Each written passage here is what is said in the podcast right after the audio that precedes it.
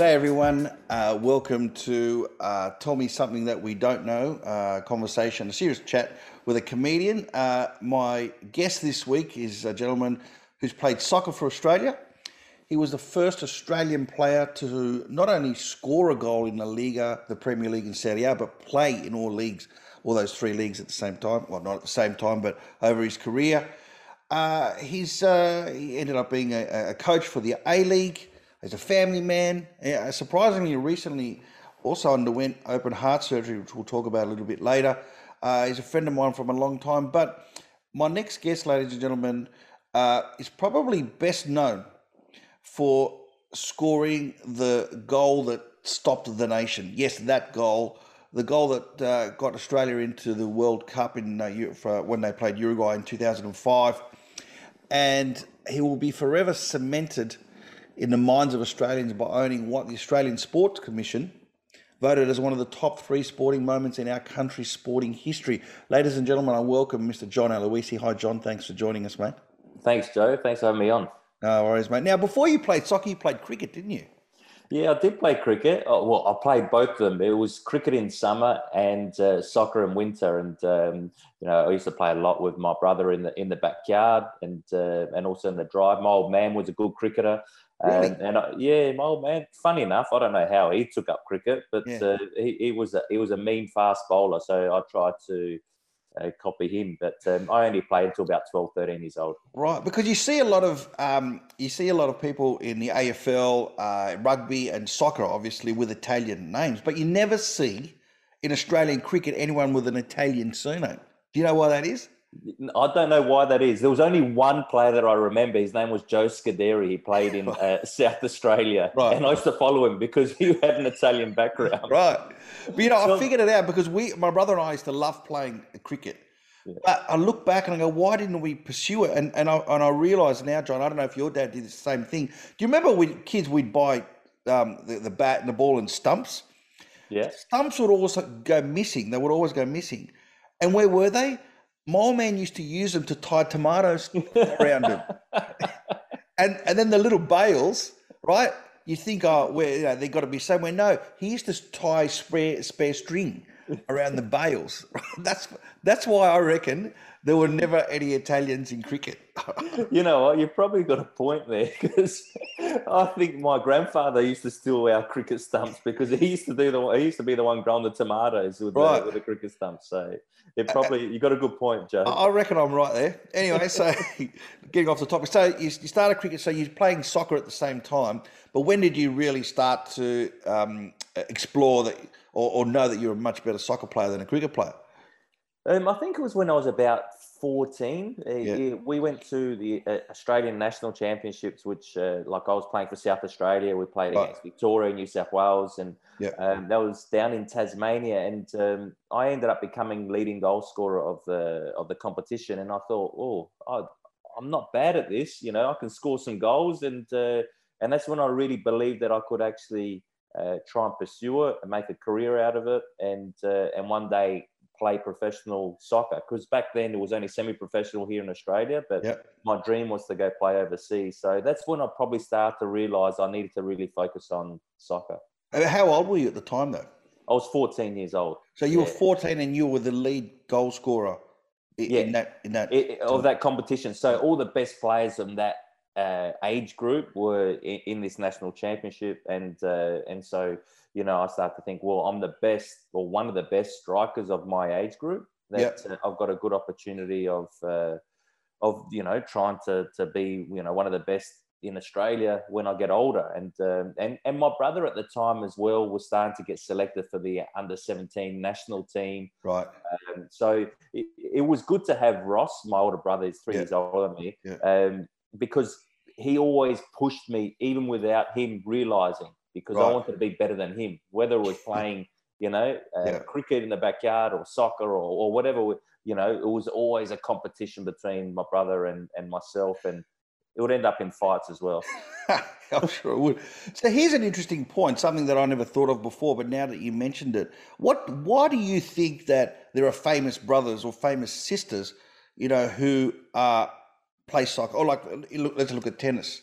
You know, you got the the Williams sisters Yeah. You know, I mean, it's it's it's amazing that one of those women ended up being a, one of the greatest, but both sisters. I mean, it's it's very it's very rare, isn't it? How, why do you think that that sort of thing happens? I mean, was your dad was he a great soccer player that, of course, naturally flowed yeah. onto you guys? What do you yeah, reckon? And, and, my dad wasn't a great soccer player. He might tell us different, but he uh, he didn't play at any sort of level. But he was a he was a coach, and so he coached right. us when we are growing right. up. Um, and and he he made it hard for us because whenever we played in his teams, mm-hmm. we had to be better than everyone else. Because my old man used to say, "If you're not better, I can't play you." Right. So we, we used to train harder and work harder, and um, but I think the, what it is is that you drive each other. You know, mm-hmm. you, you you're always trying to uh, be better than you know your sibling, um, and and we were able to then you know if we had time uh, at home that we weren't doing anything, you know, we'll be out in the backyard kicking the ball around. So you know, you spend hours doing that, and and you improve as uh, by doing that. So I, I, think that's why siblings can also look in in Adelaide as well. You had the Vidmar brothers who right, yeah, of course, um, Aurelio, yeah, Aurelio and Tony, Tony yeah. yeah. and so they ended up playing for the national team, and uh, you know, going back years, there were the Neskelhus brothers, also South Australian. So right. it, it, happens quite a bit in sport, and I yep. think that's the reason why because you're able to to train with each other all the time. It, it's not even training; it's it's virtually uh, street football, but in your backyard. Yeah, great. Well, okay, that's a really interesting point there. Okay, so here you are, leading goal scorer. What happens next? Who notices you? Someone's got to say, "Oh, geez, this kid's really good." Who, who's that? And where do you go from there? Well, first of all, it was you know I went back to my club Adelaide City. Mm-hmm. Um, so I played Adelaide City since uh, I started playing soccer when I was five for a local team, Ingle yep. Farm. But they were the only yeah, club that would accept five years old, uh, yep. five year olds back then. So then when I was seven years old, I went to Adelaide City and played in the under 10s. Mm-hmm. Um, that's an Italian club. And then I was playing at Adelaide City, and um, my old man was the youth team coach, and but also right. the um, he was a state league coach, and so the state league and the and the youth team used to sort of coincide. But the the state league was open age, so uh, to put it in simple terms, you had the first team, and then you had the state league, which is the second team. Yeah. Um, and uh, one day, my old man came back from from work, and I was kicking the ball outside, mm-hmm. and he said, uh, "I've got no players tomorrow for the state league side because all of them had to play in the youth league." He goes, "Are you ready to play?" And I thought he was joking because yeah. I was only a kid, 14 yeah. years old, yeah. and uh, all these grown ups, and you know, and um, and I said, "Well, are you, are you, serious?" He goes, "Yeah, yeah." And uh, said, "No pressure. You're starting as well. You're not even on the bench." yeah, right. And, um, so I went and played in this game, and the first team coach Zoran Matic happened to be there, right. and I played a good game, and he said to to my dad, "I know he's your son." Yeah but he's good enough to play, so you have to play him. And he's training with the first team from now on. So at 14 years old, I started training with the, the National League side, the A League side, yeah. uh, with Zoran Matic. So that's when I first got noticed. Right. Okay. Yeah. And, and you would have had, there would have been, your dad would have had to sort of think, well, you know, is anyone going to think, oh, I'm favouring my son in a bit of nepotism there? So did that, did they have a problem with that or not really? Uh, not really, because I was doing better than the others. So, yeah. uh, but you always have it. You know, yeah. I remember one game, uh, and and my old man, he's he's a tough person, as you yeah. know what all the old Italians are like. Uh, don't tell him I told him he was old because he, he'll get upset. he actually looks better than me. He looks younger than me. I've got a dad like that. My dad looks like George Clooney. He's got a lot more hair. More girls look at him than me.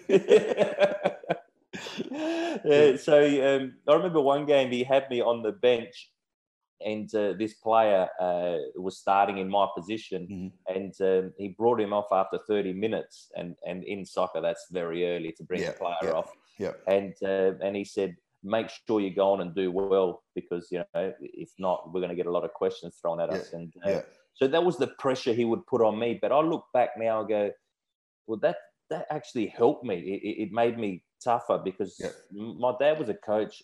I had to be, you know, understand there was going to be criticism thrown at me, but yeah. I had to deal with it, and and that made me that helped me deal with it. Yeah, right. And when did you go to the Australian Institute of Sport? Yeah, I went there at the age of sixteen, um, and uh, that was very like. Uh, that was great for for not only me for the players around because around our age group we had Mark Viduka that was there, Josip Skoko, Craig Moore. That's just to name a few that ended up playing at a very high level. So you're training and playing with the best, and when you can do that, you're improving at a faster rate. Um, and plus, we had good coaches in Ron Smith and Steve O'Connor, and and uh, so they helped us at our game a lot. Um, and you know, and also the big thing was was leaving home because it was Canberra, but it was still not with your family. So yeah. that, that also prepared us to to get ready to go overseas when it was our time to go overseas. Right. who was going to cook your nice pasta? who was going to who was going to wash your clothes and iron your shirts? No one's well, going to do it like mum was going to do it. No, well, you know what? I used to wear uh, shirts that were creased I, my uh, most of my clothes would stink, but yeah. uh, we, we used to we used to like um, obviously get someone to help us with that sort of stuff. But yeah. I was a very much an Italian boy that didn't do anything at home, didn't yeah. even know how to make my bed. Um, so yeah. it, that was a that was an eye opener, and yeah. uh, but we had a couple of other uh, uh you know Italian boys that were in yeah. the in the group, and uh, so every now and then you'd get a shipment of uh, homemade Italian sausages. Hundred percent, hundred percent. So they were good nights there was no uh, there was no nutrition coaches back then. You had to sneak you had to sneak in a tray of lasagna. Carbs weren't the best for you.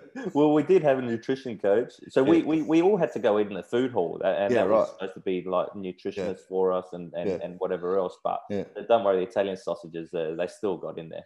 Yeah, it's like a, a, a, Italian guys who go to jail. You know, there's always someone sneaking in some salamis or prosciutto. anyway, so um, so you, you now I, I, read somewhere that you used to sleep with the soccer ball when you yeah up until what age? oh, I don't even know what age, but uh, I reckon it would have been at least you know probably twelve. Yeah, right. I used to I used to dream about playing soccer all the time. So mm-hmm. soccer was it was obviously a passion. Yeah. It was. Um, I used to watch Serie A uh, on on Sundays on SBS. Yeah. Uh, and and you know you just used to dream about going there and playing there in the Serie yeah.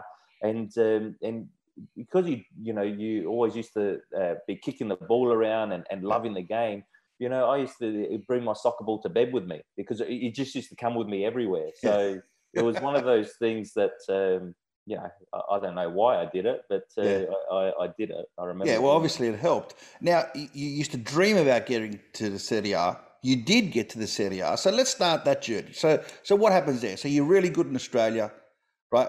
How did you get go from Australia to Europe? So from the Institute of Sport, I went yeah. back to Adelaide City, and there yeah. was a, a, Serbian player there, and uh, and I was still only sixteen, and he said, uh, "You're wasting your time here in Australia, semi-professional. Go overseas now. I've got an agent uh, that can take you to Belgium, take you to trials.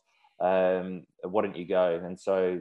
You know, I said to my parents that I'd like to go overseas. And my dad said, "All right, let's go for a trial." And we went for two weeks at uh, it was in Belgium, Standard Liège, which is uh, part of the French-speaking part of Belgium. Mm-hmm. And um, but little did we know it was the middle of winter, and it was minus seven degrees in in December, and that was it was horrible. But I did enough for, for those two weeks that they ended up uh, signing me on, and and I ended up staying in Belgium. And and and was your dad there with you the whole time, or? What, what? Yeah, he, he was only with me for those two weeks, and yeah. um, and I remember at the end of the two weeks, look, he hated it. He, he hated everything about it. He hated the weather. He didn't like the people because he thought they were rude. I remember at uh, the end of uh, the time that we had at the hotel, you know, this lady only ever spoke to us in French, uh, and we only could speak back in English. And then uh, my dad heard her speak, you know, uh, Italian to another customer, and he, he ended up getting angry at her. He said you know, you're Italian background, you can speak Italian, you can speak English, and why did you only speak to us in, in French the whole time? You're rude, and uh, and I will never be coming back here. And, and I'm sitting there going, seriously, Dad, you're leaving, going back to Australia. I'm coming back here to live. You got to live there. Yeah. And, and, look, you know, undoubtedly there'd be some uh, young, aspiring soccer you know stars of the future listening to this podcast, who, you know, who are very intrigued, and and so was I. What's okay? You're 16 year old, 17. How old were you then? yeah, you I was 16, just before I turned 17. So I turned 17 in February. I moved over in December. Yeah, and what was it like? What were your teammates like? Was it very different to playing in Australia? Uh, Joe, it was it was hard. And um, when I look back, I, yeah. you know, the, the actual dream and the passion about being a footballer and being professional is what got me through. Because I remember yeah. walking the change room, no one would speak to you. No one really? would actually, yeah, yeah. And, and, at the time, you know, only after about three, four months, I started to realize a few of them spoke English, but uh, right. no one would like bother to help you. Um, you know, occasionally wouldn't pass you the ball uh, because you're taking their spot. You know, you're taking right. a local spot. So, um, but I found it tough because I was only a kid, a mummy's boy. Yeah. You know, the only experience I had away from home was in Canberra, and I had yeah. my my mates really around yeah. me at the same age. Yeah. Um, Everyone remember, spoke the same language. You know, you're Australian, so it's a lot easier. Yeah, that's right. I, they, they, put me in an apartment that was. Um, you know, part of the training complex, but uh, it was a little bit apart. And I remember that, you know, they, they took me in there, they opened the door, then, you know, when they left, they locked it. But the, I had to go out to dinner because they were preparing dinner for me at yeah. the actual restaurant of the training complex. But I couldn't get out of the house. I, I was locked in. and I didn't know what to do. So who do I ring? I ring my mum, no. 20,000 kilometers away, like she's going to help me. and I just remembered, and I was so I was so upset. I, am going to go about my meal. What do I do? And you know, crying, and uh, you know, because I was a kid still. It was yeah. tough going. Yeah. yeah, you had to grow up really quickly. Yeah. Okay, so so there you are. You're playing there for a while. For how long did you play there before you moved? What what, what league did you go to from there? Was it Serie A? Yeah, Serie A. So I was in Belgium for two and a half years. So from there, I went to Royal Antwerp. Uh, I was there for two years, uh, and then for, uh, at the age of about nineteen, I went to Italy in Serie A. Okay. Yeah. Oh yeah. You just oh yeah. I went I went to Italy. I got into Serie A. No, but how? Someone know who notices you there. This is what I. This is what fascinates me about that whole process what explain to us? You know, like like I said, it'll be budding uh, soccer stars uh, uh, listening to this. What happens from there exactly? Yeah, so I was playing at Royal Antwerp, and and I started playing at the age of seventeen. The first yeah. team in out, but you know I was still playing. You know, uh, quite regular football at that age, which is quite young. Um, and then you know that there were scouts that would come from Italy to watch, um, and then you know agents would come and um, and and I was doing pretty well. And uh, because you know Italian background, that you know the, the, Italian um, teams or clubs, they they thought you know he's a young promising player. He sounds interesting. Let's go have a look at him. And um, and then once I was you know playing on a regular basis for Royal Antwerp, they decided to come and get me. And uh, it was a team called Cremonese who was in the Serie A. Yep. It was halfway through the season, so they were, they were down the bottom, and they just needed a, an uh, you know an injection of something, and they decided to get me. Yeah, right. And and can I ask you when you get there, what was that like? What, what was the money like? What were the players like? You know, was was it a big deal for you then? Yeah, so it was a big deal. The money that I was earning in in Belgium was nothing. It was right. virtually enough to to live off of. Right. Um, and then you know when I went to Italy, yeah, it was a bit more, but it was it was nothing that you go it was massive money, you know, because I was still quite young. And yep. for me, the money wasn't important at mm-hmm. that time. It was about developing as a player. It was about getting to an, another level, um, making a name for myself. So when I first went to Italy, it was uh, you know it was the best league in the world at that stage. Yeah. I was playing in a small side that was struggling yeah. for relegation. Yeah. But it was the best league in the world. And, and I started off really well. So, you know, I, I scored on my debut.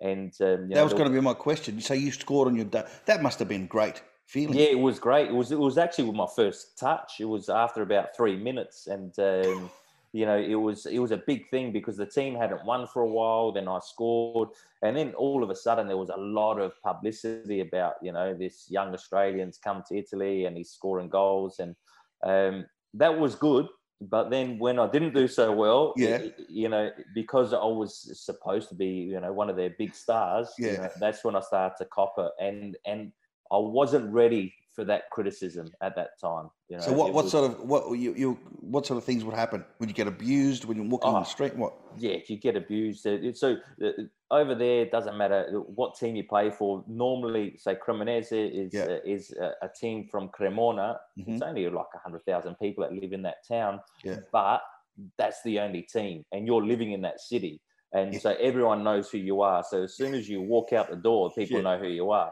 Yeah, and right. um, when the team's not doing well um, and you're you're fighting relegation, you have to remember if if they stay in Serie A, yeah. normally they'll have a team like Juventus, AC Milan, Inter Milan come along to town. Yeah. So that boosts the whole economy of the actual town. Right. Uh, and if you get relegated, you have lesser sides, mainly from Calabria or, or from yeah. Uh, you know Sicily that don't yeah. travel up. Yeah. And so you know uh, the bars, the restaurants, the the normal like economy is, is a lot less, and so they lose a lot of money. So who they're going to take it out on? They take it out on you know the players, right? Um, and also they, they take it out on the foreigners more so than the locals. So um, you know the, the papers write bad stories about you and you know that he's rubbish and you know you should go back to australia and and so as soon as you walk out the door you're getting abused and uh, and so that was that was hard because you can't even go for a walk with your wife or you can't go for you know to get a gelato with yeah. your, your, teammates because you're going to get abused when you're doing well it's a bit different yeah right. Yeah, they're, they're, giving you gelatos and, and yeah, come, in, right. come into the restaurant. So that's yeah. very interesting. See, a lot of people wouldn't know that because most people think, oh, you know, you get abused if if you if you start sort of playing not so well. But a lot of people don't realise that it, it, for for a team like Cremonese, it, it, it actually affects the economy because yeah. we don't really have that in Australia, do we? No, no. And, and and I mean, the European and UK supporters are nothing like the Australian supporters. Uh, what, what fascinates me is that. Um, you know, we go to watch the AFL here in Melbourne. You know, we could be at the pub with, you know, Collingwood and, and Carlton supporters, you know, in the same pub, go to watch the game. Whoever wins, wins. Doesn't matter the outcome. Go back to the pub and we can drink together again. That doesn't happen in Europe or, or the UK. Tell us a little bit about that. Yeah, it, it, depends, of course, on what teams. And, and, you know, there's some teams that get along, there's some teams that have got good history together and their supporters like each other. But there's a lot of teams that hate each other. And you're right, there has to be police escort you know, in yeah. the, the away supporters. Yeah. And sometimes I have to keep them in the stadium for about an hour or two hours and right. then escort them back to the, either their buses or to the train station. So it, uh, it can get quite, uh, at times I experienced that there was violence in the stadium. Yeah. Um, and you know, also I heard about violence on the street. Um, you know, that close to the stadium from you know the opposition supporters. Yeah. Um, but then it started to, to clean up quite a bit, but still right. they hate each other. Yeah. And so, you know, when you're losing to a certain team, you know, your, your supporters will take it out on you. Um, and I remember getting police escorted out of the stadium because we are just getting abused from our own supporters. So, yeah, I mean, you know, they, they, get upset here in Australia, but I don't think they'd be, you know, they'd need a police escort. You no. know, play, no. no and, and, and so here we are. You're playing in Serie A. So obviously now you're going to start playing against uh, uh, heroes of yours, right? What was that like? That that'd be fascinating to, yeah. to have that experience. Uh, you know what? It was um, once you walk out onto the pitch, you mm-hmm. you it, it, doesn't matter who you're playing against. You're just right. trying to win a football game. But yeah. you know, uh, at first when you're looking in the in the tunnel when you're walking out, and yeah. you, you know you're seeing Franco Baresi, uh, you know, Paolo Maldini, Roberto right. Baggio. You know, they're, they're players that you you grew up watching, and and they're, I, I, grew up watching those players. I know exactly who you're talking about. Yeah, yeah. So they, they, were big stars, and um, you know they were they were such good players, and you know they. Uh, I remember after one game, um, we played Inter Milan, and um, after the game, we, we walk out to go to the car, and a few yeah. of the players are you know either getting stopped by press or yeah. you know you're talking to you know your teammates, and there's opposition um, players. And I was talking to my teammate and then opposition player Giuseppe Bergomi, yeah. who, who won the '82 World Cup with Italy. He was only yeah. 18. Yeah. Um, I remember he looked 32. He had this moustache at that stage. I do, and he was uh, yeah. 18 years old. And he's standing there, and he just lights up a smoke and starts to smoke. And I'm going, oh, I was six years old watching this guy win a World Cup, and now I'm standing with him and he's having a smoke next to me. It was it's quite funny to see. Yeah. And did you did you like did you end up becoming friends with some of these heroes of yours, or like did you ever like go out to you know, oh, geez, I'm I'm you know, uh, I'm having dinner with Budge or, or whoever. I don't know. Did any of that kind of stuff happen? Oh, not really, because yeah. you know they lived in different cities. Uh, yeah. There was occasionally that you would be at a, a restaurant or, yeah. or, you know a bar, and and it would be at the same place as them. Yeah. Um, but it was not like old mates of mine or anything like that. Yeah, you know, you, you in Australia. I mean, because obviously you played after in, in, in Australia, the, the vibe between the players, between the the legends over there versus players that you know well, you know, were in the team but weren't as popular. Was it a were they a real elite? Were they like rock stars? Did, did they did people treat them? Did, did you have to treat them differently? What was that like? Um, oh, we we didn't have to treat them differently, but they were rock stars. Like yeah. when you're talking about um, you know those sort of players that I'm just yeah. mentioning, yeah. or even you know David Beckham when I was in Spain at Real Madrid, and you know, uh, all these guys, you, you just notice that they've, they've entered the room because there's just a swarm of people, a swarm of press. Yeah. Um, girls. You know, well, I don't know because I didn't go out at the same time yeah, as them, but right. I'm sure there would have been girls that were, yeah. were after yeah. Um, but it, it, was just, and then there was a story in the paper. There's in England, the, the tabloids used to, you know, because I remember going, um, you know, out with a couple of my teammates, and one of them was quite you know, he was becoming quite famous, and there was a there was a story about him going with a girl, mm. and, and, she was taking photos while she was at his house. Um, and showing what you know his house looked like from the inside, and it was mm. back page of uh, you know one mm. of the hmm. Sunday papers, and and yeah. I just thought you know that's you have to really at that stage yeah. those players had to be careful what they did. Yeah. Okay. So you're playing for Cremonese. You've done well there. Is, is okay. That, Okay. okay. yeah. So oh, you know what? I would say that I didn't do that well because, right. uh, you know, the team didn't do well, but then personally, I wasn't having a, a great time. So I got, uh, we got relegated uh, yeah. from Serie A to Serie B and then Serie yeah. B to Serie C. Right. And, um, and, so it was a tough period, you know, because it was it was full on, like I said, with the, the supporters, with the, the whole uh, city itself. Um, and from there, I didn't really want to play Serie C. And uh, Terry Venables, who was our coach of the national team, was also the chairman of a team in England called Portsmouth that were in the championship. Right, and so that's why you ended up going to to Sport Portsmouth. Yeah, that's why I ended up going to Portsmouth. I, looked at it and I go, yes, I would rather be playing in Serie A or in the Premier League, yeah. but sometimes you need to take a step back yeah. to go forwards again. I needed to regain my confidence. I needed to right. play more football, start scoring yeah. goals again, yeah. and it was an opportunity for me to do that. Okay, so talk us through what happened next. So uh, when I went to Portsmouth, it was it was good because yep. you know it was um, it was a new start for me. Yep. The, the, the actual um, the championship was a good league to play in. It was a tough league, but it was end to end. In Italy, when as a striker, you don't get a lot of chances to score goals, and yep. uh, in England, it was a lot more open. So I was getting opportunities to score.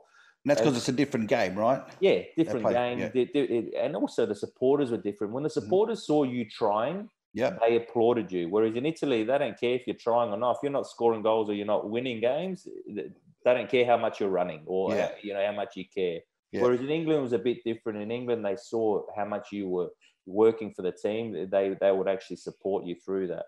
Yeah. Um, and it was going well until Terry Venables ended up leaving and there was quite a few other Australians there with us. Mm-hmm. And um, the new owner came in, and new coach came in, and he wanted to get rid of all the Australians, and he did get rid of all of them except me. But he told me that I could leave in the off season, and um, he said, you know, don't come back. If you do come back, you're going to be number seventh striker in line. And um, then I was like, oh, so, you know, I looked to see where else I could go. There was nothing really else available for me. So yeah. I decided to stick it out in that preseason and work for my spot. And uh, and so I stayed. And then from there, you went to La Liga. No, no. So, so from there I, at Portsmouth, I ended up um, doing really well under the coach that didn't want me. Um, yeah. And uh, within six months, I'd scored 17 goals, um, which was quite a lot uh, yeah. for that short period. I went there to the Premier League side, Coventry. Oh, City. Coventry, yep, yep. Yeah, and I was there for, for two and a half years, and um, but it ended up having a, a, pretty bad injury during that period at Coventry. I was out for a year, which was was really tough for me. So why then did you go to La Liga? Did, did you end up uh, uh, overcoming your injuries and doing well again? Yes, yeah. I ended up overcoming my injury, but uh, it was quite fortunate. There was a, it was tough. That was again, you know, there's there's certain periods in your career, Joe, that you um, you know lack of form you can deal with because you've always got the opportunity that next game um, to, to try and put it right. Um, you know, and your confidence, you can you regain your confidence quite quickly. Yeah. But uh, when you've got an injury and you don't know when you're going to be able to return, that's when you start to go through a little bit of a, a depressive state. You know, there was times that you don't know whether you're going to be able to play again. Um, and so, but it was a time where I could reflect as well because, uh, you know, on your own game, uh, on you know people start to forget you quickly from being someone that's in the public eye and being popular to being someone that doesn't really you know no one remembers so i start to think well, this is what it's like when you retire. People forget yeah, about you quickly. Yeah. um, yeah but once i eventually got back i was a lot stronger as a character and um, and my game had developed a little bit different because I, I had to change my running gait because of my injury. Um, so my game's changed a little bit and um, I was playing well, and uh, a Spanish side, uh, Osasuna, uh, decided to take a, a punt and, and, sign me to go over to La Liga. Yeah, and as, at this point is in this is where you start making serious money when you start to go into the Premier League and La Liga. Yeah, in the Premier League is when I started to earn uh, good money. Um, I'd say before that it was okay. Yeah, um, you know you know, when I first started in Belgium, you know, I'll be honest with you, it was like earning forty thousand dollars a year. Right. Um, and then, you know, eventually it started to go up a little bit in Italy, but not a great deal. In the championship was okay, but in the Premier League is when I started to, uh, to earn money to say, okay, this is this is going to set me up for after when I retire. And and there's the same in La Liga. So it, yeah. it took, I would say, probably a good five, six years before I started to, to earn real money. Yeah, and, and what were the other guys? There would have been guys earning a lot more money than you probably at the same time. What what what what was some of the extra? I mean, I love this kind of rock star stuff, right? Yeah. You know, well, tell us about that because a lot of people don't never never know about those kind. Of, what were the other guys doing? Were they just splurging all the time, restaurants, uh, uh cars, yeah. holidays? What was that like? Uh, yeah, it, it, it's uh, it's fascinating because you walk into a place and straight yeah. away you're getting judged on what clothes you're wearing. You know, right. if, you're not, if you're not wearing, uh, you know, Dolce Gabbana or Versace or whatever else, and even if you are, they'll, they'll they'll you know make fun of you if it wasn't good. Um, right. And then, or last season's fashion. Yeah, yeah, yeah, yeah that's yeah, right. And then you know you got your the, the, the car park. Uh, you know there's um, the, the clubs are always at wasn't too bad, but you still have your Porsches, your Mercedes, you know, your, whatever cars, and, and people would make judgment on you know mm. whatever cars you had. But I, I, remember having some teammates that would you know change car every three months, you know, buy a new car, drive it out of the garage, which would lose bloody yeah. nearly fifty percent of its yeah. value, yeah, and then sell it, and then go get another car, and you know, quite a few players wasted a lot of money, you know. Uh, go buy a million pound house, uh, you know, after their first new contract, and you right. go a million pound back then is yeah, that was huge money. Yeah. Um, and you know, you're just thinking you can see it coming if you don't have good guidance. Yeah. And I was lucky I come from, you know, a, a dad that, you know, was quite uh, he used to educate us and, and yeah. you know tell us you know uh, you earn this money yes you can uh, spend it a, a, little bit but you have to save and you have to invest and you have yeah. to and so w- when i was starting to earn good money i enjoyed it but i still invested a lot back in uh, adelaide and yeah. um, but a lot of these players now i look back and and hear about it you know, a lot of them lost majority of their money because yeah. of their lifestyle. It's a shame, really, isn't it? And I, and I, think you're right. It's because of where we came from that we had that. Know, well, look, I, I remember when I first bought my first sports car. I had the money; I could have bought it, but I had no house because I'd lived overseas yeah. for so long. I just come back to Australia. Uh, and even overseas, I didn't drive around. We always had people driving us or we'd hire cars. Yeah. So I've come back to Australia. Right, I need some. I need a set of wheels. I can afford a nice car but I didn't have a house yet. So I was too embarrassed to buy a new car because I know my dad would have said to me, What are you doing? Yeah. Why, why are you driving this car? You haven't even got a house. What are you doing? Yeah. so I had to before I had my first sports car, I had to buy the house. Then the next week I went and bought the. Then I went and bought the car. You know, and it's because that of that same thing. And we're lucky, I suppose, that we had that upbringing because you know today, otherwise you'd be in the same position as the other guys, right? Yeah, eh, you know, and and look, I'm not against um, people enjoying their money, but Yeah. you know, because uh, when you've got it, you also want to like, you know, give yourself a present, say Yeah, new sure. car, because because you Yeah. think, well, I, I've earned this, I, I'm earning this money. It's not like Yeah. oh, that someone just given it to me. It's something that I worked hard for, and, and whatever else. But you're right, my, my old man. You know, if I bought a, a car, how much does that cost? Yeah. You know, can't you invest that money? Yeah. You know, that's bad. I just you are, you're a soccer star all over the world, but, but no, you know, it was it was like I, I did a concert recently. It was on my twentieth anniversary. Sold out the Enmore Theatre in, in Sydney. You know, it's about two thousand seater, and I, you know, bar. We're doing the, the we're recording a DVD, uh, uh, and all he could say was, "At the Enmore, where are people going to park?" That's that's all he cared about. Like, what do you mean we sold out? That's all you're worry worried where about. people going to park. What about I'll get there. you know, you got to love them for that. You know. Yeah, no, you do. And, and another thing that my dad, you know, he, he drove into us, you know, um, even about gambling, you know, there's Yeah. people that, that gamble a lot of money away. And Yeah. then I remember some of these bus trips that these these players, because we used Yeah. to like travel, say, from um, one place to another, It will take us seven hours sometimes Yeah. on a bus. Right. And you get bored, and what do people do? They play cards and start betting big money, and you know, Well, with each other, they play. They bet against each other. yeah, yeah. a- a- and and if you lose that money, the, the person that wins it is not going to feel sorry for you. They're taking that money. So yeah. you know, I, I remember playing with one player down at Portsmouth. He was um, he he had earned a lot of money, Yeah. uh, but he was he was a very big gambler. And um, I remember one day he turned up in his uh, it was an old Commodore. It was called a Vauxhall. Uh, and uh, he, he goes, Johnny, come over here, have a look at this. He opened up his boot, Yeah. and he had a bag in there, and he had at least fifty grand full of cash in that bag. He goes, Right. I, I- I won it yesterday, and then um, he comes the next day and he had a brand new Porsche. And I go, oh, did you spend? He goes, no, no, the bookie owed me money, so he, he gave me his Porsche. And then uh, two days later, he turned back with his Vauxhall, the the, the Commodore. And I go, what happened? He goes, I lost the last bet.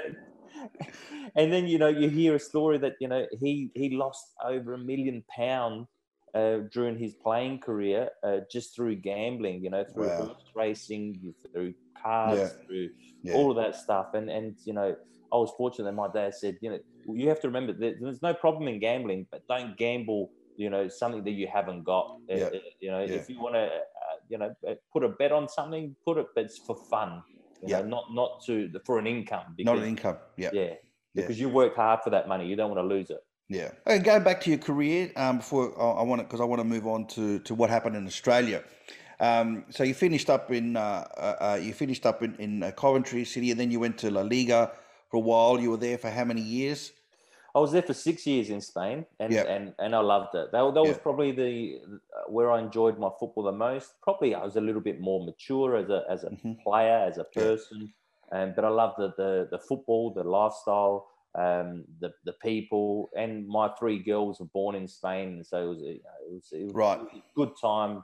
Yeah. um, and and the team that I was playing in were, did quite well at Yeah. that stage as well. Yeah, and so you were lucky you had uh, your wife uh, Angela along with you most of the ride, which is which is also probably very important as to why you know it it keeps you stable, right? Because a lot of these guys would have just you know no no family, no no grounding. It's a much it's very easy to go off with different girls every week and losing your money here and there. No one's going to rein you in. So I'm sure she had a big play to, part to play in that, right? massive part, massive part to play. She's an Adelaide girl, um, Italian background, Yeah. so similar upbringings, and it, it made it easier because Mm-hmm. you know marriage is important. That uh, yeah, it's never easy. You're gonna have your you know your ups and downs as well Yeah. in marriage, but Yeah. you know if you've got things in common, and she she was a stabilizer because uh, again I'll go back to some of the teammates that I had.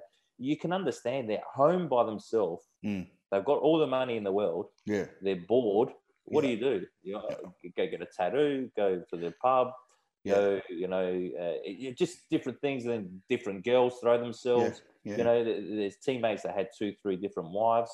Um, it's yeah. just it, it, it's hard, you know, to, to have a, that stable sort of grounding if you're going home to nothing sometimes. Yeah. So then you come to Australia.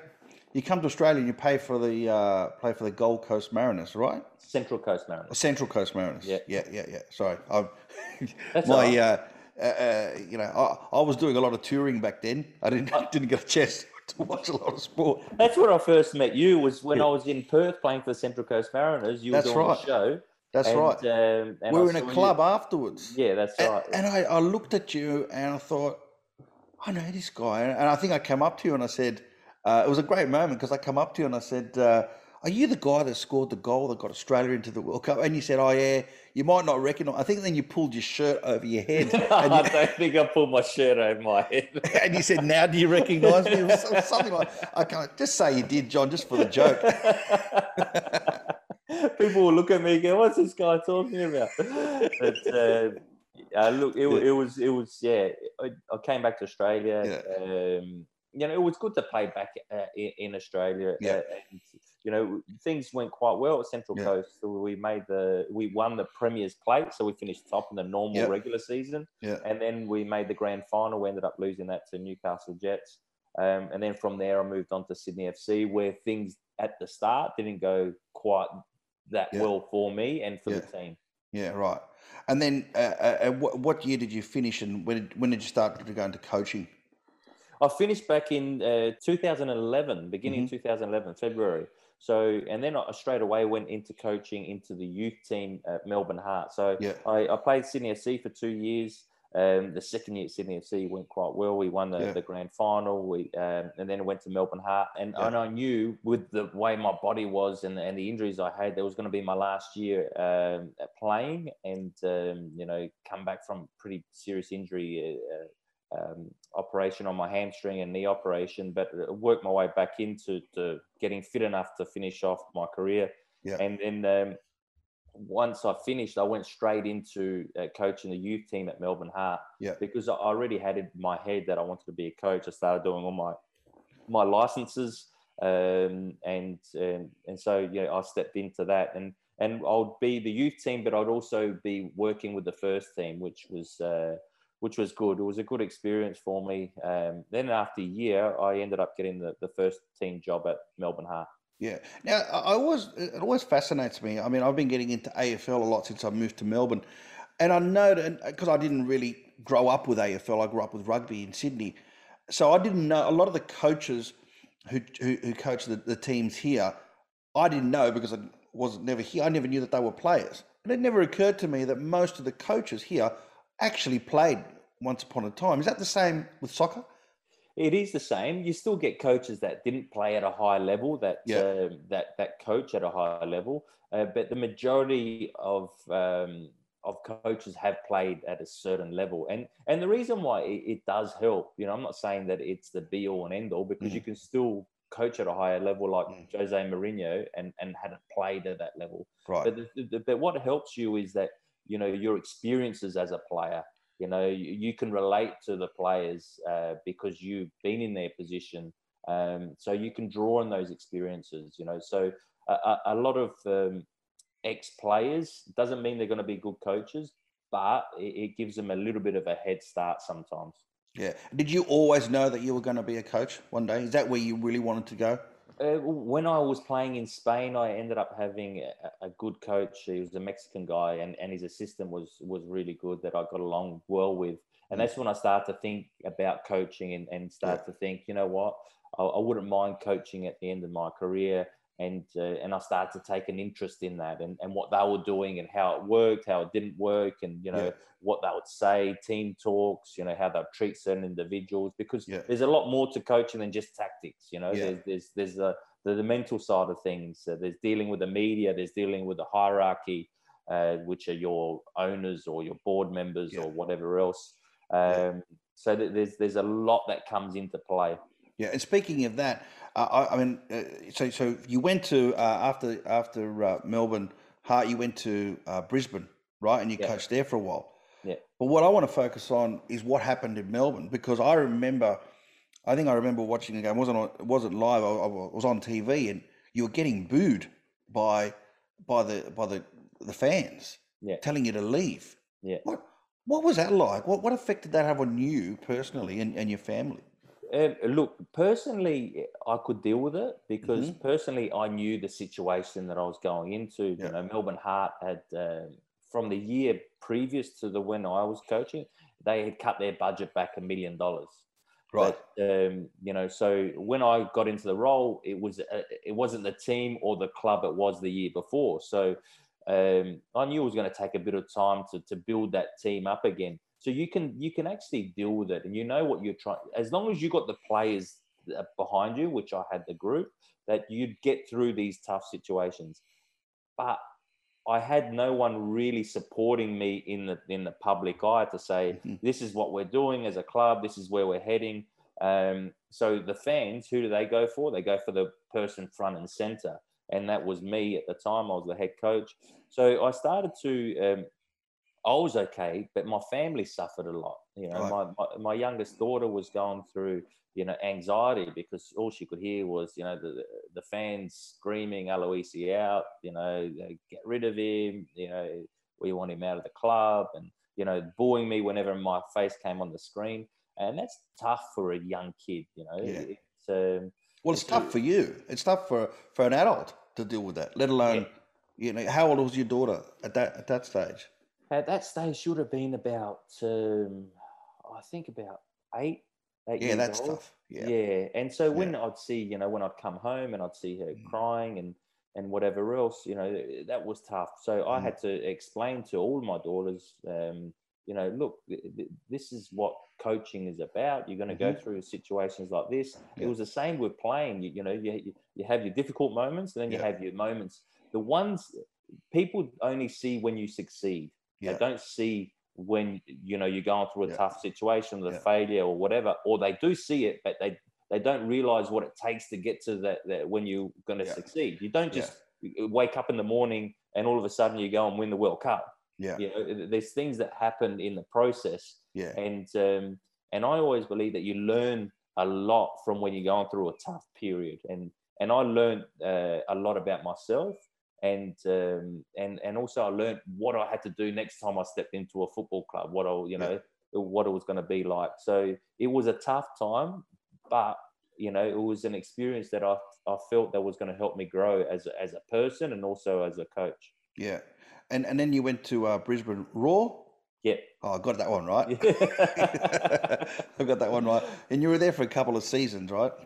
I was there for three and a half years, still the longest serving coach of Brisbane Roar. Yeah. Um, and, you know, the first season we were one point off of winning uh, the championship. We, yeah. uh, you know, the last game of the season, we drew with Melbourne Victory. If we'd won, we would have won the title. Yeah. And then we played an epic semi final against Wanderers where we lost 5 4 in extra time. Um, and the second season, we, we did well again. We finished third. We made the semi final again. Um, at that time, we lost to Melbourne Victory, who went on to win it. Yeah. Uh, the third season, we made finals again, um, and and then the the the, the third and like the, after in the fourth season, things weren't going so well. But I, from past experiences, I should have actually realised what was happening within the club. Um, that you know, I'd been fighting uh, for the players, for the club for for a long period because you know, when I first stepped into Brisbane Roar, the, the players hadn't been paid their super for over a year. You know, there were certain people within the club that hadn't been paid, and I was helping them and protecting them. Then I got to three years down the track, and I go in to see, you know, the hierarchy of the mm. club and um, and say, you know, what do you want to do with this club? Do you want to? Do, how do you want it to go forward? Do you want to win? Do you want? And they said, yeah, we want to win. I said, well, if you want to win, this is what other clubs are doing. This is what other clubs are mm-hmm. spending. Mm-hmm. This is their infrastructure that they have. Oh, no, no, no. We, you know, we want to do less than what we've done in the past and still be successful. Well, it doesn't work that way. You know, yeah. it can happen. It can work for one year, but then yeah. it's, it's not sustainable. And, um, yeah. and I think the fight sort of started to go and the yeah. players, the, the fight of the players start to go. Yeah. And so we we struggled in in that first period in, in my fourth season. And I could see that the, the situation in the club wasn't changing. So yeah. I decided to leave. But um, in hindsight, I should have left right at the end of the third season because mm. we performed really well for three years. Yeah, I'm glad you you pointed that out because a lot of people actually don't see that side of it, do they? They no. just see uh, teams not doing well. There's a lot of pressure from the fans, but they don't know that it's just not the team that's, that's not doing well. It's the it's the hierarchy, as you say, and it's very very important to be involved in a in an organisation where uh, you feel like you're a family. I mean, uh, um, as you know, a, a, a, couple of days ago, um, we lost Michael Gudinski. In our business, he was, you know, he's the godfather of Australian music. And with all the um, all the people, uh, the outpouring of grief, the, the, thing that people said the most was he he looked after us. Jimmy Barnes would say he looked after us. Um, Nic Cester from from Jet would say, you know, he he he was the best part of, of my of my job, and it's very very important to have that and when you don't have that, you can see why things like this happen. Yeah, and and I agree. Look, uh, you know, the thing is, um, yeah, important in not only in uh, in a football club, but in any environment, you have to have a home. And we changed our training grounds in uh, seven, eight times in those three years. Uh, you know, we had different offices, and you know, um, and and so there's not that stability within the club, and you know, the players realised what I was trying to achieve, but uh, you know, eventually the players start losing that fight for the club because they're thinking, well, nothing's been changing here, nothing's improving. So, you know, I, I still believe that um, you know to, to create a, good club, you have to have stability from the top. If you've got that from the top, then it, it actually creates stability through the whole club.